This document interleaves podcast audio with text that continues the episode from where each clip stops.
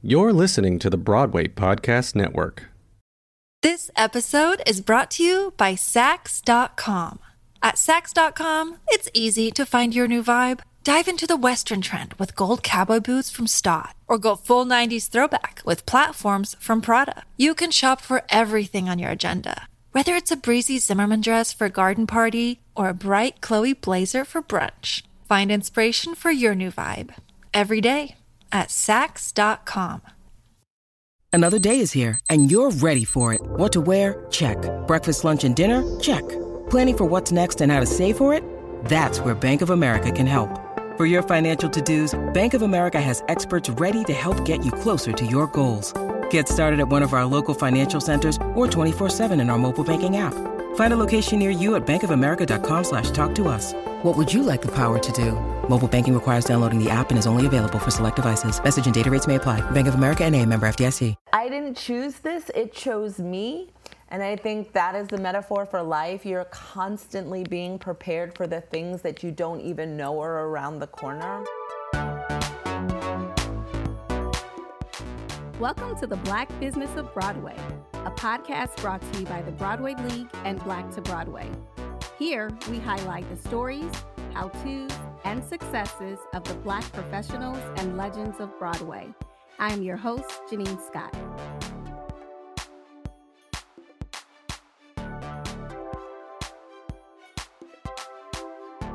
Today's guest is Sade Lythcott, a Tony and Emmy Award nominated producer and CEO of Harlem's National Black Theater. National Black Theater is the first revenue generating black arts complex in the nation and one of the longest running theaters by a woman of color. Sade is the daughter of Dr. Barbara Ann Teer, the founder of National Black Theater and a champion of African American arts and culture. In addition to her work at National Black Theater, Sade also serves as the chair of the Coalition of Theaters of Color and sits on the board of various organizations such as Brooklyn Academy of Music, also known as BAM, Black Genius Foundation, and Art in a Changing America. National Black Theater is one of the producers of Purlie Victorious, which is currently running on Broadway. Welcome, Sade. We are excited to have you here with us today. So excited to be here with you. Thanks for having me. Absolutely. It, it really is a no. It was a no-brainer. You all are um, are pushing the envelope, and uh, we appreciate you and respect mm. the work that you all are doing. Uh, so, with that, I kind of want to jump right in. Uh, National Black Theater was founded in 1968 by Barbara Ann Teer, and an award winning performer, director, visionary entrepreneur, and champion of the Black arts movement, as well as your mother. I'd like to, you know, ask you can you share a little bit about? the history of National Black Theater, your work there, and and your overall mission. Yeah. So, as you said, National Black Theater was founded in 1968 by Dr. Barbara Ann Teer, and you know we are proudly the oldest and, and longest continually run black theater in New York. Um, Dr. Teer founded, you know, Dr. Teer as an artist started on Broadway. Um, she was in several Broadway shows. She was a dance captain for a musical in the 60s called Kwamina that won um, the Tony for its choreography and and um, she was really clear about how limited Broadway was in those days from a perspective of, limita- of um, representation, not to mention, um, you know, no, no speaking of what the diversity or lack thereof was on the producing end. And so, you know, she had a deep desire to be of service to her community and people. And so she started a, a small acting school with Robert Hooks um, called um, Group Theater Workshop, where Robert and my mother would teach these young, incredible actors the craft. And Robert Hooks and Douglas Turner Ward would go on and form uh, the NEC, the Negro Ensemble Company, um, which really was totally focused at complicating uh, the notion of the narratives, primarily around um, commercial theater and really pushing the envelope of rep- representation. And for Dr. Teer, she thought representation was just a drop in the bucket, but that theater is such a catalytic form of art. Storytelling is what shapes the way we relate to each other, the way we relate to our communities, the way we relate to history. History is a story. And that what our people needed was a narrative shift. And so National Black Theater birthed out of like the culmination, you know, the um, apex of the civil rights movement, 1968. Dr. King assassinated last speech saying, build black institutions. And the black arts movement saying, we can we we have to pour the kind of love and resources into our own communities and kind of for us by us build ourselves up to be who we were truly born to be and so in 1968 dr teer moved from downtown uptown to harlem founded the national black theater the interesting thing about our founding is she was so commitment to this idea of black liberation in service of human transformation that um, the company of actors, her first company of actors at National Black Theater were not called actors at all. She felt like um, the audition process that she had endured for a decade or more um, uh, kind of triggered post traumatic slave syndrome, if you will, within our um, genetic coding, right? This idea that you're going into these rooms full of white folks that are asking you to smile big, that are asking you to say lines that don't recognize the fullness of your humanity because back then in the early 60s, you know, what was available for African American artists were really a lot of tropes, right? Mm-hmm. Like this trope work of two dimensional black characters, not reflective of black lifestyle. And so that she thought that there was more harm than good in the way the kind of system of theater making worked from a Western paradigm. And so instead of calling her, so she asked the question, what if, you know, this theater making process wasn't a self conscious process where we as artists are nervous, scared, go in, will they like me? Will they accept me? You know, am I too much of this? Am I too much of that? Smile big, that whole paradigm. She said, what if we change it from something that was triggering and self conscious, but to something that was God conscious, meaning that within us we have all of the power and agency that exists in the universe and world. So, anyway, the first um, company, all of the actors were called liberators because she was interested in having a very deliberate conversation with liberatory texts, with not representation but infiltration. So, what does it look like to build a black theater company where not only the actors on stage are representative of who we are, but so are the producers, so are the directors, and so on and so forth. So the National Black Theater was born out of this black liberation, black empowerment movement that theater could be of service to helping to shift and change our communities and ultimately our country by producing authentic and unapologetic stories of black lifestyle. Oh my good. I, I wish you were here. I'm like, oh my goodness, yes. yes, and yes, and yes, yes, and and and. So, but so growing up in in that environment, was it was it a no brainer for you to you know pursue a career in this area, or you know was there a particular light bulb moment that you had where it's like you know what this is what I want to do. So Dr. Teer was a real visionary. When um, the company of liberators started having children, my mother and father included, um, she didn't want to be far from her babies. Mm-hmm. And she also understood that part of the systemic uh, challenge or the systemic uh, issue with um, justice work which ultimately is the work that we're doing, um, was that the education system was also equally flawed. Um, and so they started a school at the at the theater. So my first education up until I was six years old, and I think my brother till he was nine, was in the theater. So we performed, we toured, you know, we learned how to read, write, and do math, but we also learned about our history, our culture, and um, it was like as close to a black utopia as possible.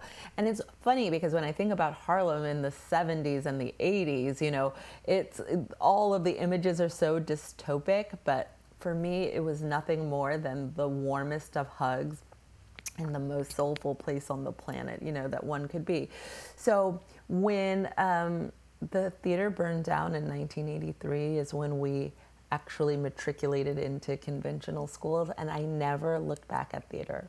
And my mom would funnily say, you know, I don't know why I work so hard. It's not like y'all two are going to do anything with this. And, I, and we were like, you are right, lady. and it was kind of that way for me in particular because I think, um, you know, as much as my, our, our, like Dr. And my mother loved my brother and I, I was very clear that her first child was the theater. She was so dedicated to the mission and the work of the freedom work of storytelling that um, I had a really complicated relationship with the theater and I was pursuing fashion actually. And um, I went to NYU, is where I went to college, and I did a year abroad in Italy. And I don't know, uh, it's funny because when my mom was in college, she did a year abroad in Italy and she could not wait to get back to the States. I, on the other hand, was like, oh, this is where I live. I'm doing this. Like, this is a real, like, uh, wonderful life with wonderful people. And I got a call from Woody King Jr., who uh, was producing a Ron Milner play starring um, uh, a, a kid he discovered. This is what he was telling me on the phone. Uh, I found this kid, and he's fantastic, and I think you're fantastic. And I want you to do this Ron Milner play called, um, oh, it'll come to me. Um, and I need you to come back to the States. And I was like, um, no, I live in Italy now. Um, and he was like, uh, I just think you're both brilliant. And the actor was Chadwick Boseman. Oh. And um, starred, um, and I played his sister. And anyway, he sent me the script, and it, I started to romanticize. Oh, maybe this is my moment. And you know, if anyone knows Woody King Jr., the founder of New Federal Theater, the king of Black theater, when Woody calls you, you go. And so that brought me back to the States to do this play. And it was the first time I came back into theater. And when I tell you, I was terrible. I was like so bad. I was acting like, you know, across from who would become like Black Panther, the goat. Right. And I was just struggling. So, but it brought me back to the States. And, you know, my mother passed away soon thereafter. And from that point on, of when I did, um, the play was called Urban Transitions Loose Blossoms from that point on, being close to home and really seeing the gaps that existed at NBT, I costume designed for um, NBT because at the time I was pursuant of fashion and it was something I could be of service to um, my, my mother primarily, not pursuant of my career. Mm-hmm. So when my mom transitioned and passed away unexpectedly in 2008, um, the board of directors had asked me to come on board for six months while they kind of headhunted how they were going to, who the next mm-hmm. head and how they were going to restructure. And I've been here for 15 years. so yeah, I mean, I, I, I I didn't choose this; it chose me. Right. And I think that is the metaphor for life. You're constantly being prepared for the things that you don't even know are around the corner. The first three, the first three years were really hard, primarily because I didn't realize who my mother was or who what NBT was. You know, impact wise until she passed away, if I'm being honest. I remember the first time I really realized what. Um, who the who my mother was and what the National Black Theater does and what its impact was was when I learned about National Black Theater at NYU as a junior in college. I was like, wait, what? Hold on. This is my mom. Um, uh, that's, uh, that's that's mama, yeah, and um, and like and it's weird when you're the child of two you grow up with all these aunties and uncles that you uh, that you love or you have complicated relationships with. And as you navigate and go through you know school oftentimes you learn more about your who's in your living room and who's around your dining room table. And so kind of my my aha moment of clicking into like this being my calling and not just the stewarding of Dr. Teer's legacy through the work of National Black Theater was when she passed away there was a huge outcry from you know icons from around the world from you know everywhere everyone from President Clinton to um, you know Maya Angelou, who was her soror, my auntie. And so um, Maya Angelou wrote um, a eulogy to be read at my mother's funeral. Uh, she couldn't she couldn't make it because she was wheelchair bound at the time, but Avery Brooks read it. Mm. And it was just this beautiful handwritten poem that basically said, you know, hang it hang up her jersey, nobody can fill her shoes, no one can do what she did, there will be another there won't be another. And I'm sitting here like steeped in grief and also being like, if Maya Angelou says you can't do this job, like how am I supposed to, the, the audacity to do it? And so for the first few years, it was really challenging. I mean, the organization had some had some challenges because we had lo- um, our artistic director had passed away two years before my mother, then my mother. So it was all this transition, and it was when Auntie Maya passed away, I revisited those words just mm-hmm. to post them on Instagram.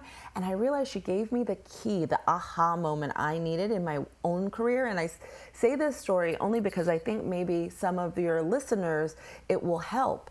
It was that in rereading this incredible piece of poetry, what Maya's invitation to me was not to be my mother, yes. right? To bring all of my gifts, all of what make me unique for this moment in time to the forefront that they're not looking for a new founder. I can't be that but what i can be is a steward of the work that our artists our community and the organization needs to take it to the next level and into the future. And so that's when it really clicked for me and i was like oh i can run in these lanes. Oh my goodness the message behind the message behind the message mm-hmm. is is inspiring and I I am sure that there are other people who will hear that and recognize that I I should not try to be someone else. Mm-mm. And I need to be me. And I need to be authentically me because the time is right for me to be me. Hello. The universe doesn't need another whoever. You know? Yeah. Yeah. So like you can't it. be Angela Bassett. Right. You can't be you know like you can't be Kerry Washington because Kerry Washington's busy being Kerry Washington, right? Exactly. And so the thing is, God made you unique and special, and that is what your gift is. Like it is not the training. You know, training is wonderful. Uh, uh, uh, uh, uh credits are wonderful, but the thing that will always resonate in every room is who you are. Is the soul of who you are, and and Broadway in particular is in desperate need of the soul of who we are because that's what will change the game. Absolutely. Thank you for sharing that. This episode is brought to you by Saks.com. At Saks.com, it's easy to find your new vibe. Dive into the Western trend with gold cowboy boots from Staud, or go full 90s throwback with platforms from Prada. You can shop for everything on your agenda whether it's a breezy Zimmerman dress for a garden party or a bright Chloe blazer for brunch, find inspiration for your new vibe every day at Saks.com. Look, Bumble knows you're exhausted by dating. All the must not take yourself too seriously and 6 1 since that matters. And what do I even say other than hey? Well, that's why they're introducing an all new Bumble with exciting features to make compatibility easier, starting the chat better, and dating safer. They've changed, so you don't have to. Download the new Bumble now. So, National Black Theater's uh, theory of change is black liberation plus art plus plus placemaking equals human transformation. Why are all of these three ingredients uh, necessary for human transformation to occur? Hmm. Well, you know, there is that saying that like none of us are free Mm-hmm. until we're all, free. Yes. You know, now we say it, at NBT, none of us are free until the black trans woman is free. Mm-hmm. Yeah. Um, and so the black liberation part of it is that this is freedom work, right? And that if we root in the liberatory, transformational force of black liberation, create the container for our art through the lens of black liberation, placemaking, meaning that we have to have a home. Black folks haven't had a home since we were ripped from the shores of Africa, right? There wasn't one migration period as folks know it in the, you mm-hmm. know, the 20s through the 40s. It's we've been in perpetual flight. So the placemaking part is the alchemy of saying we can root somewhere. Yeah. We can be recognized and recognize each other. So it's the art, the placemaking through the lens of um, black liberation equals and creates the container for human transformation because that is the most soulful like algorithm that we can have this freedom work because when you get free you literally give someone else permission to get free too. Mm. And human transformation really requires the liberation of all of us not some of us all of us. And so, if none of us are free until black folks are free, mm-hmm. then that is the work of human transformation. That is the work of making not our communities better, but the country better, right? So, so uh, yeah, so that's why it's our theory of change. Um, Dr. Teer had a pedagogy around the science and secret of soul. I know we'll talk about that a little bit later, but you know, it's like the soul of black folks have shaped this country and made it better every step of the way, but we never get the credit for that. And when you are soulful, she used to use the analogy of um, James Brown. She said you could go anywhere in the world and you go to a concert James Brown singing, you could be in Japan. He hits that note like, "Hoo!" hit you with the good foot or whatever, and people just start screaming, right? Yeah. It's like that is his authentic sound, and it turns everybody on. Beatles, same thing, right? It's not just black folks, but when you hit that vibration, everyone in earshot is transformed, is you know turned on, and so that is what we that's the kind of stories we want to produce. Those are the kind of artists we we we support. And so that's why it's our theory of change. Awesome. Well, speaking of producing, can you discuss the concept that you all have of holistic producing and how that influences uh, your approach to producing shows at the National Black Theater? Sure. So, uh, in 2008, when I came on board, um, you know, community theater looks a certain kind of way, and I think has a certain connotation. Um, but I tell you, it's the thing that I am the most proud of. I say we're a community theater with a capital C. And we could also, you know, model certain things and and borrow other models. So at the time, you know, we didn't have an established season, we didn't have an artistic director. And about three years into my tenure, I um, met Jonathan McCrory, fell in love. We fell in love with each other. He um, and we've been partners ever since. He's executive artistic director of National Black Theater, and from the two of us coming together, you know, we created a frame. And and I always say, you know, there's this African proverb, proverb: if you know the beginning well, the end will not trouble you. And so I, I did not want us to attempt to reimagine or redesign National Black Theater. I wanted to go back to the beginning. um, and and use the beginning um, years the for, for, formative years of National Black Theater as a blueprint. And so, what National Black Theater used to do is it used to go out into community.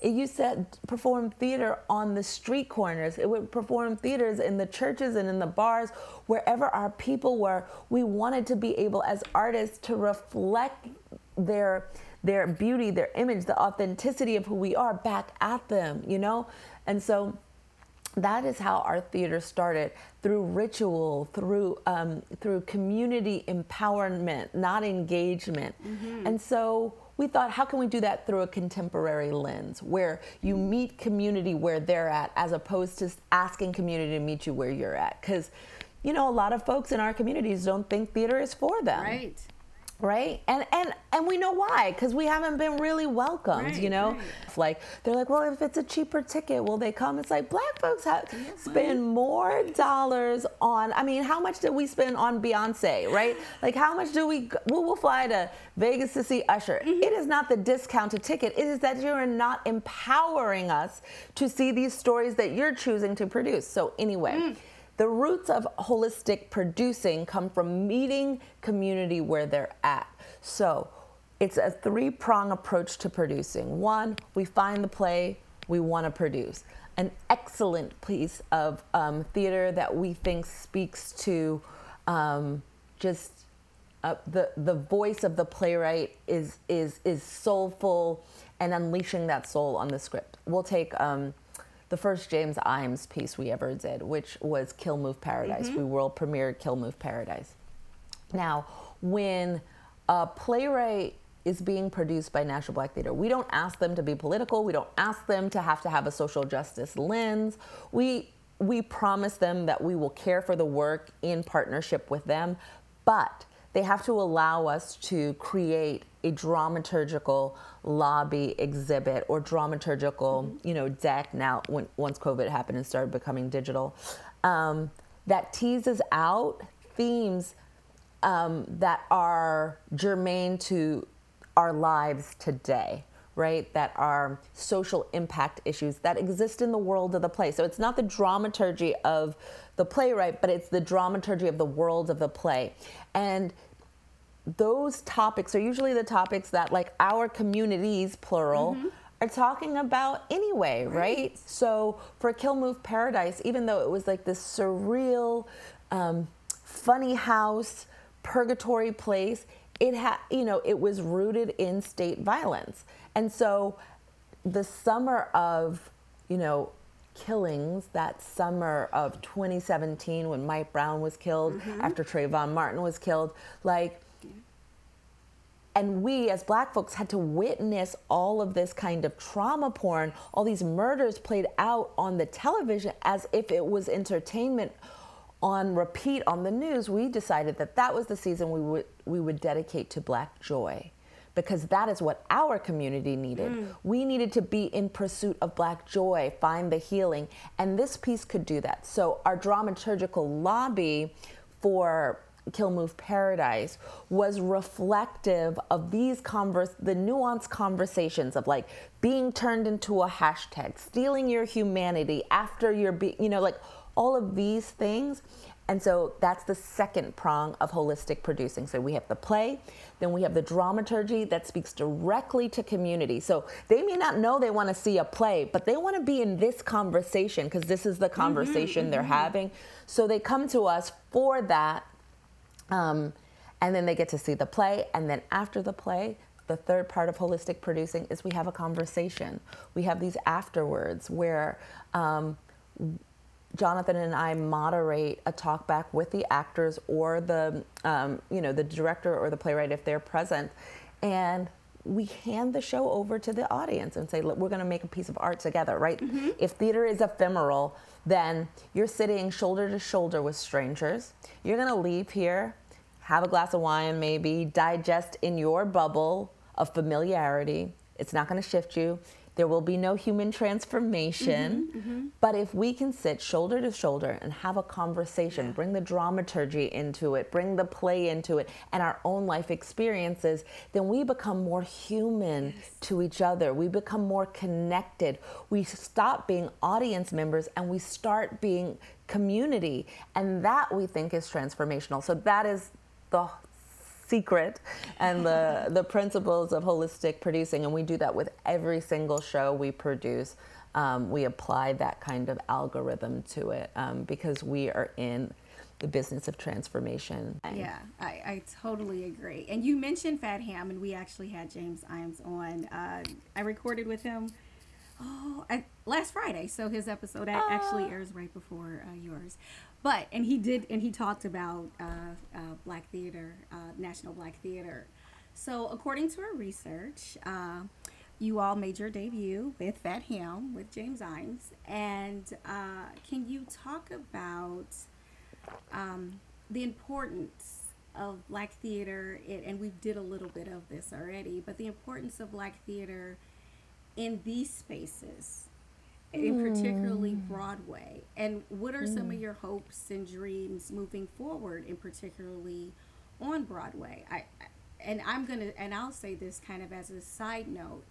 I think having you all behind Fat Ham and behind the mm. Purlie Victorious and whatever else it is that you all are choosing to bring is really transforming mm. commercial theater and I think it is. And I told James, I was like, I saw I saw Fat Ham like way too many times because I felt there was there was a kinder fictionship. There was an understanding. There was a place of feeling like belonging, not in mm-hmm. just watching the dynamics, you know, in what was going on on the stage, but it was also the the stories that were being told that I, resonated with me, and the environment. As soon as you walk in, it felt like home and that's mm. odd you know mm. in in in commercial theater so you know moving forward what what are what are what are your thoughts on on doing more work and particularly on broadway if you have any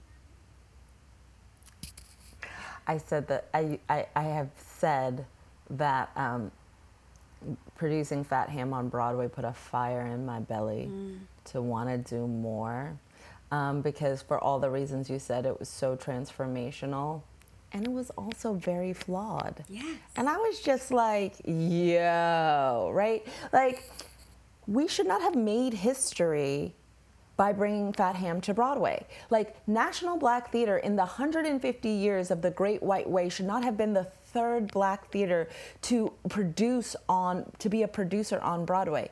It, the system is so broken, and everyone knows it, right? It's not like I'm saying something that folks don't know and feel and have scar tissue and receipts to prove it. But th- there is this um, kind of uh, jazz hands dance that people yeah, do yeah, yeah, around representation is good enough. And it's not. Like, it's amazing that stories like Fat Ham are being produced on Broadway, Strange Loop, mm-hmm. you know, Passover, all of these like in you know, all of these incredible shows, but when you really break it down, these are developed in white spaces by white producers who enhance it for white audience, white commercial, majority white commercial audiences. And then at some point they want to sprinkle in black folks somewhere, right? Like, oh, have one producer who can do community, do you know, like engagement, right? And it's like if the most powerful art form on the face of the planet is theater, is storytelling, and our stories, though diversified from you know, 60 years ago because mm-hmm. we have more diverse playwrights mm-hmm. and directors on Broadway. Still not enough. But the system and the lens in which it's being developed and produced and put out there is not your own, then what is the what is at the other side of it, right? Like it will feel transactional. It won't feel transformational. And black folks know when they sit in the theater and they see a comedy that's filled that that has black storytelling mm-hmm, and mm-hmm. all the audiences are laughing at them and not with them, like it is problematic at best. And so Fat Ham was this amazing opportunity to do things differently mm-hmm. and to the and it was a partnership with the public theater you know um, mm-hmm. directed by Saheem Ali mm-hmm. James Ijames play they met at National Black Theater that family started in 2017 with Kill Move Paradise. And out of the pandemic, we knew we wanted to do something else together. And so Fat Ham was that. Um, you know, to the public's credit, I would say that when it was clear that this would transfer, um, we had really hard and uncomfortable conversations about what true equity looks like. Mm. And again, to the public's credit, you know, we did that dance all the way to Broadway, mm-hmm. and we positioned each other through our value lens, our holistic value lens, which really gave NBT so much agency in the work as it should, because we were 50 50 partners, right? So, like, um, that the sense of agency that, like, as black folks, we have to understand that our value doesn't lie in the matrix of commercial theater, which is just dollar for dollar, mm-hmm. like what's the kicker that I get mm-hmm. for this thing, because our currency is different. It's a different vibration. And so that's what really made, I think, Fat Ham a really wonderful and hard fought success. Um, and we learned a lot on it. And as a result, to your to to the point that you made, when our people, our you know came into the theater, it felt like their home. They felt recognized. Our company felt cared for. Like mm-hmm. the idea of radical care as a hallmark of producing, in and of itself, is audacious, especially in commercial venues. Like care. You know what I mean? Mm-hmm. Like. Mm-hmm always asking yourself is this decision a transactional decision or is it transformational? How can we go from transaction to transformation all across the producing way, right? right. And so, anyway, that's what Fat Ham was. And, you know, being a commercial producer, you started to see all of the gaps that exist that like what we do and how we do what we do mm-hmm. can be of service to telling more complex, more impactful uh, black narratives in commercial spaces. So it made so much sense that our sophomore um, uh, Broadway show would be Purlie Victorious yeah. because, you know, the forefather of black theater of art for activism on stage was uh, Ossie Davis. Yeah and Ruby Dee. And so bringing back the revival of Purlie Victorious um, with the messaging, with the, an incredible cast and a director who's fearless when it comes to the love of not only his people, but understanding the togetherness that is essential mm-hmm. in this moment in time. Um, felt like um, we could be of service uh, as producers on that um, piece. Yeah. I love it. I love it. So you're currently in the process of rebuilding your new home for yeah. National Black Theater on Harlem's 125th Street and Fifth Ave. Uh, and I'm curious, what is the inspiration behind the redevelopment and what do you mm. envision when it opens in 2026? Mm. So, uh, folks thought Dr. Teer was crazy. In the 80s, she started buying real estate in Harlem. Mm-hmm. And she tried to tell everybody and her grandmother, you should get some of these brownstones. Mm-hmm, you know, mm-hmm. they, were, they were selling brownstones for $1 at the time, right? Um, oh, okay. and, and so, I know. But the folks who could afford, I mean, obviously they had all these stipulations that you had to be able to yes. renovate it, blah, blah, blah, blah. But the point of it was the folks that could afford or have the vision to afford um, real estate in Harlem at the time was like, I'm working this hard to get out, not to stay in. You know what I Mm, mean? makes sense, So anyway, in 1983, uh, we were renting space in an old jewelry factory, doing um, doing loft theater. That's where we were founded uh, on 125th and Fifth Avenue. And in 1983, my Dr. Teer uh, really felt like the placemaking part was uh, integral to this theory of change. And so she wanted to buy the building. And um, then there was a fire, and she's like, This is an opportunity to buy the block.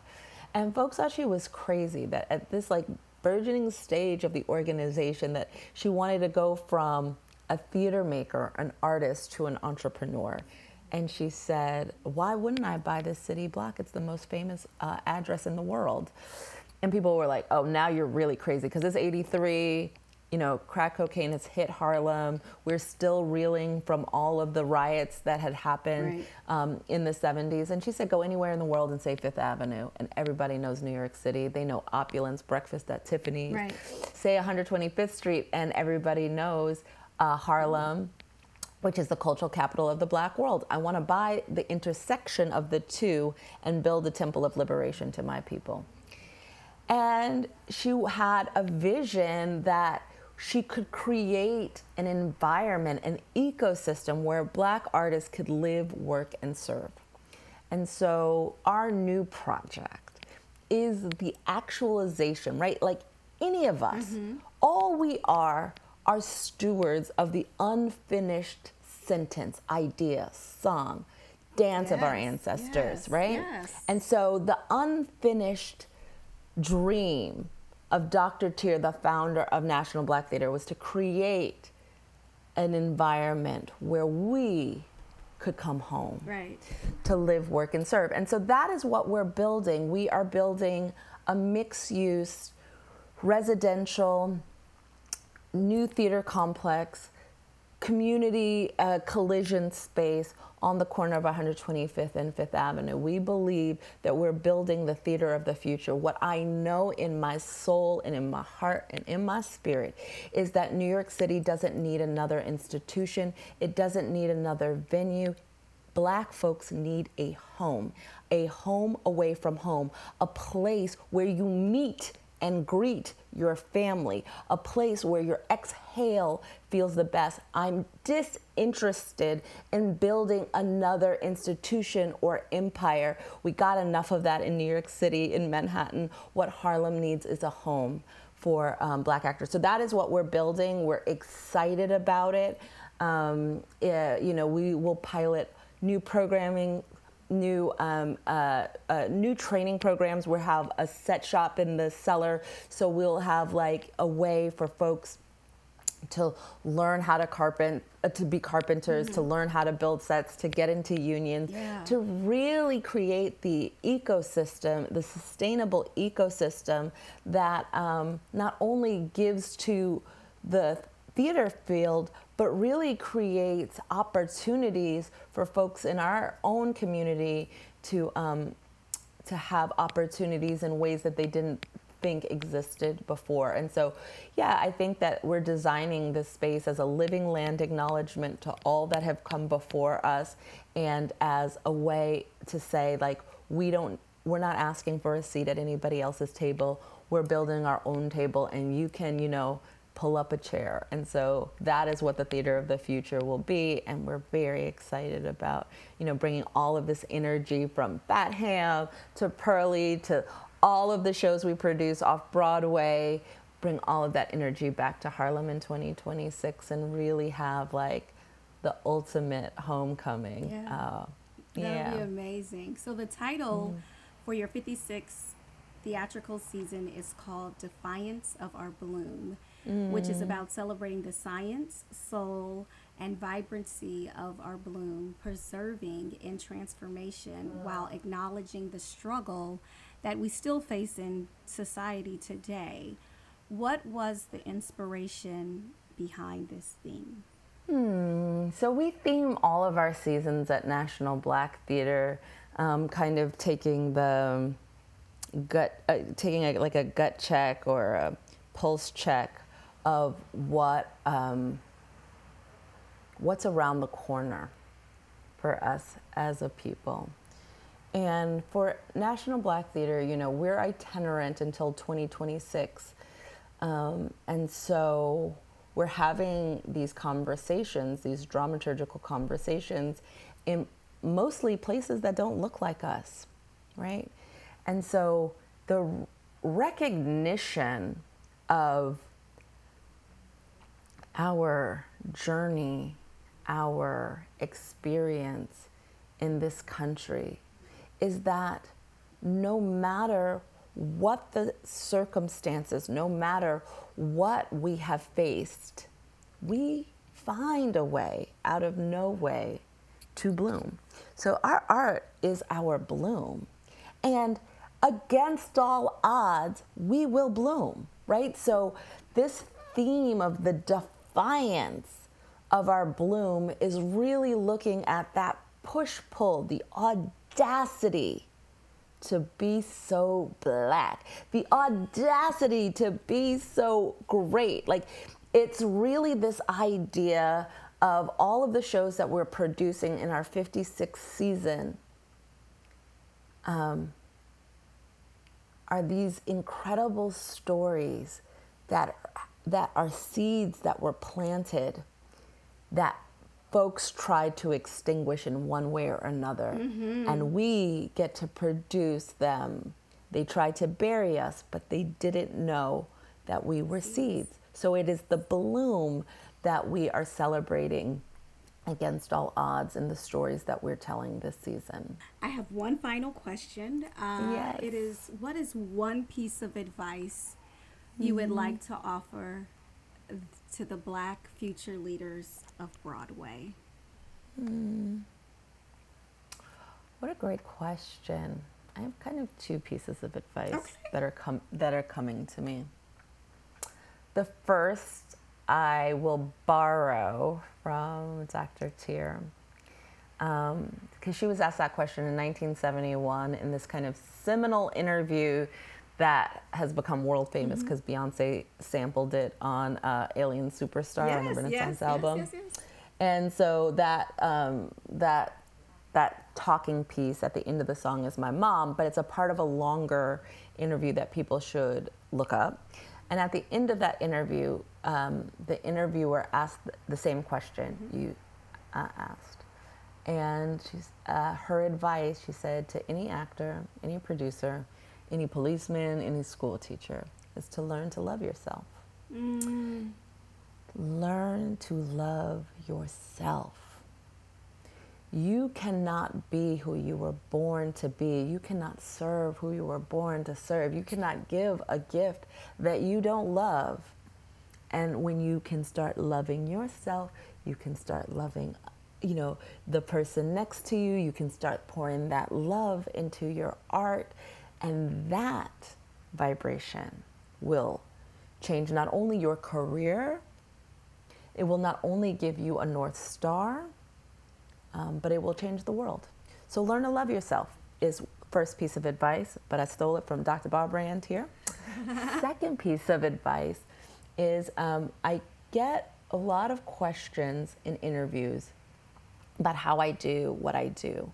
And sometimes when people tell me back the things that I've accomplished, it's the first time it actually sinks in. And it goes back to the audacity of blackness. Um, I am fearless. Fearless. I am a courageous, not brave, courage, full of heart, right? the root of the word. I am courageous in all my decision making and in every room I go into. And this is for the advice for other people because we never walk in alone.